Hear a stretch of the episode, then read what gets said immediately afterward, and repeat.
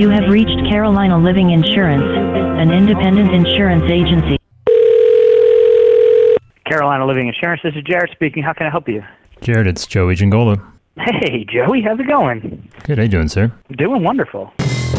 This is insurance in your own words from the people who are living and breathing it every day and are struggling to figure out where this industry is going and what they need to do to stay ahead. Hosted by me, Joey Giangola. Get into it.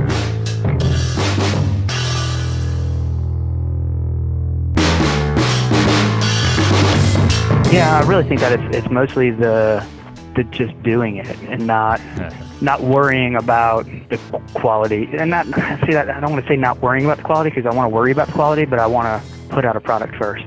And I think that's like reviewing what I did last year. I'd really love to increase how I can use it and make it more useful to the purpose of it. Because I mean, in the end, we're all running businesses. So creating a video because I like to create a video is not really that's part of it. I want to make sure that I can use it. Of course you do. That was my good buddy Jared Bellman of Carolina Living Insurance in slightly humid Hendersonville, North Carolina. I don't. That doesn't make sense. I have no idea why I'm giving weather reports forecast. Uh, it's probably warmer down there than here. I guess is where we'll leave it. And he's talking about, well, hey, I don't want to just make a video to make a video, and that's never really a good thing, but you do sometimes just need the practice. Um, and he wants to, you know, be able to use it. You know, he wants to. I mean, he doesn't want to be too slowed down by the idea of quality. That's a that's yeah yeah do that, Jared, because that's a good idea. Um, you don't want. I mean, well, all right. As you you kind of had your own little moment of inner turmoil in front of us there. You're like, I I want to focus on quality, but I don't really. And it's this sort of you just got to move things out the door. And and Jared, we've kind of mentioned this in several different places. Um, you know, the more you move things out the door, the more things that you move out the door that are not maybe uh, where you would exactly want them, it just can, it just slowly and gradually raises that that bar, right? Of what is good getting out the door, what is coming out the door, and that the quality of that work. When you first start, it's pretty terrible. It's pretty it's traumatic. It's ter- it's terrific. It's a whole lot of different things that you don't want to really look directly in the eye because you're not sure what's going to happen as you continue along those paths, that journey, you're going to find that, well, hey, listen, some of this stuff, uh, you know, it's actually working and it's looking better and it's getting better and the quality, it is improving, it is going up, and so is your self esteem and life is good, right? All things are working here. You're, you're getting to make the videos, you're getting to improve the quality. I will preface and say, yes, we are all in business here and we're all trying to make some money, but just the secret little edge here is I think the one or the two people that are willing to just give it a little extra something, a little nudge, a little smidge, a little smattering, a little splash, a little twinkle of something that is a little bit beyond the I just need to finish this thing because, or, um, you know, I don't have time for this. Uh, whatever the case is, if you can really focus and hone in on it, if you give yourself that chance, I think you like the results. Because if it doesn't work, you can always try something else. One of my goals this year is to maybe do more interview stuff where I could podcast or have a recording or have a video where I'm the expert on a HE7 homeowners policy and be able to email that out to someone who's interested in that HE7 homeowners policy instead of just putting on YouTube, sharing it on social media, and hoping people use it. I'm gonna say yes and no on that one, Jared. There's there's a few things that I agree. There's a few things that I don't. Um, okay, yeah, let's do some interviews. Let's maybe sneak in a podcast. Uh, the the challenge that you will face, and I, I'm gonna call on my good friend Terry Greer of Strive Insurance down in lovely Austin, Texas, who did his own podcast. Um, when in Austin is actually his Twitter handle. That's the name of the podcast. When in Austin, I believe, and uh, he did it for like a year. He he, he ran a you know decent amount of epi- episodes. Uh, however, he was finding that you know, really wasn't. It, it was it was an awkward transition. It was an awkward ask to get from the hey, I'm interviewing you about just how awesome Austin is, but maybe let's talk about that uh, homeowners policy that you're just just really dying to get off your chest. Not exactly uh, something that is going to happen, and that's the downside. That's the danger of going after the interviews. is you're gonna you're gonna dramatically improve your network. I guess first thing, if you really want to improve the network of people that you are connected to, do some type of regular interview for a year, two years, whatever. Um, you know, you just fill that thing with guests over and over again every single week. Uh, again, for you know a year or two, that's you know you know fifty to hundred people um, that you've exposed your brain to and, and, had a chat with and, and you know in some cases got free consulting. Um, so that's you know that's not a bad thing but um, don't necessarily hope that it's going to do something that it's not uh, because it is hard to position yourself um, as that community guy doing whatever pseudo public access you might have in mind versus now, what Jared is kind of saying, hey, I want something maybe a little more in between, a little more practical that I can, you know, proactively give to the people that have already done business to me. How can I do all of those things? Because you just want to make sure that you can use it. And if you can't, then that's where things get a little interesting. That's when they get a little troubling because you're, I mean, well, one, you've wasted the time to do that thing and and you you will you will kill years years not months. Well i mean if you're if you're a quick quick learner and you're really good at pointing out when things go wrong why they go wrong and how you can fix them then maybe not. But yes. But no matter what comes next or who you think you need to be talking to or what needs to work the right way it's all going to happen a little bit easier when you have a niche so up until now, I would say no. I mean, we've been a pretty we're a two man agency, so um, we've been pretty generalized up to now, and really started as a let's do it all. Yeah. And so, obviously, that doesn't work forever. So this year, my big goal is to I don't necessarily say niche, but find that market of relocation, new homeowners, people moving into the area, because I do do the health insurance and the homeowners and the P&C side, and we do a little bit of commercial, but but really more focused on that, obtaining those that type of client. And so the videos I want to do this year are to target that type of client. You know. I mean, first things first, go ahead and call it a niche, Jared. Why not? I mean, it's what it is, sure. And yeah, maybe that works, and maybe, maybe, maybe the interview thing actually has some legs in this scenario if you're really focused on those relocation people, relocators, something like that.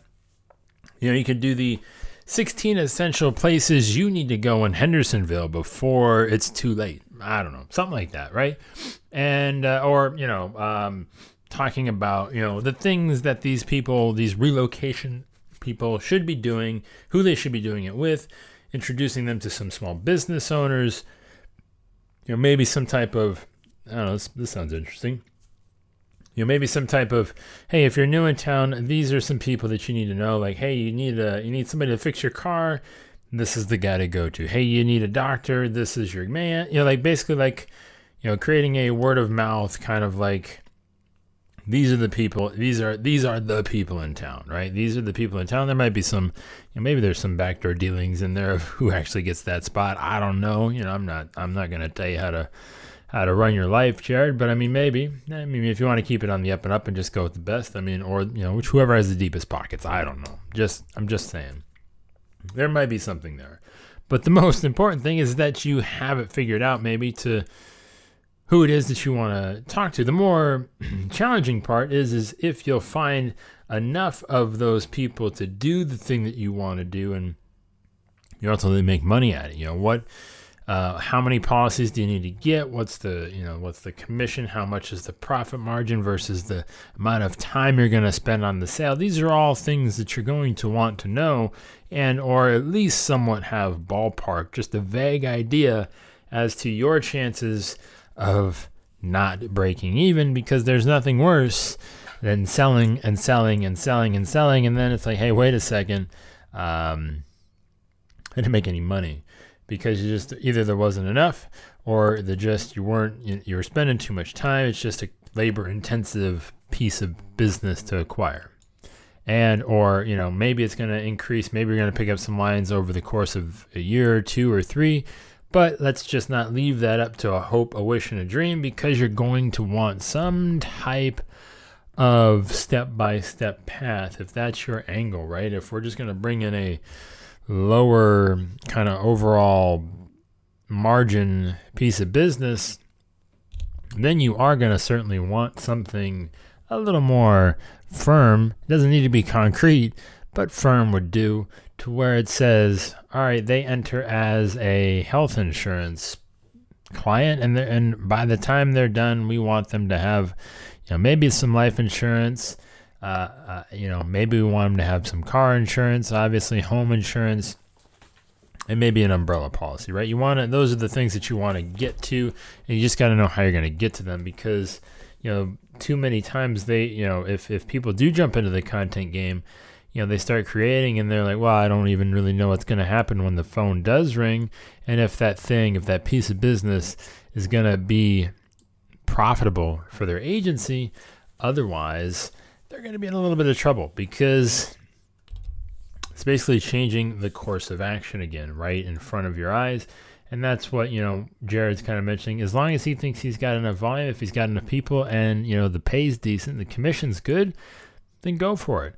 But don't be afraid to call it a niche because, you know, it actually is a niche. So ultimately, what we can kind of take away from all of this is that, yeah, I mean, it's okay to try some new stuff. And it's okay to maybe not worry about as good as it might need to be in your head. That might be something that you can forego, but at the same time, always do the best that you can with whatever you do have available to you, equipment wise. Just a full disclosure. And then finally, you know, this whole thing is only going to work and or work better and faster and stronger if you actually do pick something that is a little specific, even possibly the tiniest a bit narrow to focus on within your agency because then that's going to tell those people who they need to talk to and then it's going to tell you how and where to talk to those people.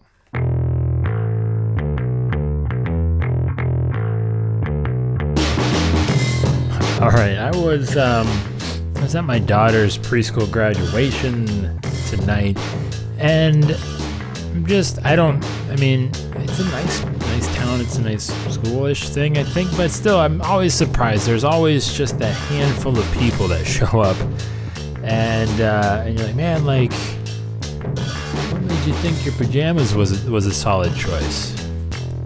I mean, I know we all want to be comfortable. What's like the minimum amount? You know, where where do you draw the line? Because I feel like if you're a dude, having sleeves might be one of those things. And just rolling into a preschool graduation, granted it is preschool, you know, sans sleeves. It's just something, and you're like middle aged, like you have plenty of time to know better. I mean, I don't know if that makes it better or worse, or if it's more excusable when you get to a certain age. Like, ah, he's like, he's old. This dude wasn't that old. Like, he was like, like slightly past his prime of like knowing better. I, whatever. Was like, there's a dude rocking, uh, you know, honestly, a cut-off sleeve shirt at the graduation. I'm like, man, like just even like a nice T-shirt, I think is kind of where I would ultimately draw the line. I mean, personally, I stepped it up to the you know little button down. Uh, but I mean, I mean, I don't know. I'm just curious. Am I being too uppity? Am I being a little too persnickety in this in this instance? Am I being a little too demanding of my of my fashion at preschool graduation? And or what's the worst fashion? I don't know if these are necessarily faux pas. I think these are just poorly run like ways of life basically if we have to just get down to it i think there are things that we might question beyond just sleeveless shirts in this scenario but what's yours joey at agencynation.com and i would really like to i'd be curious uh, some you know do, do we have any like socks and sandals situations happening I mean, like I had like a dude like rocking a Colorado Rockies jersey and we're in Ohio, just outside of Cleveland. I mean, it was a curious choice. I don't know if he was from Colorado. I really didn't stop to get the details or the backstory. Curious nonetheless. Joey at agencynation.com.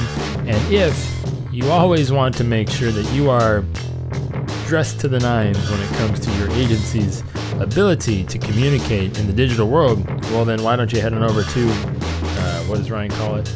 Uh, the most dynamic, that's it, newsletter in the insurance industry, agencynation.com slash newsletter. That's agencynation.com slash newsletter. And uh, come hang out with me on Sunday.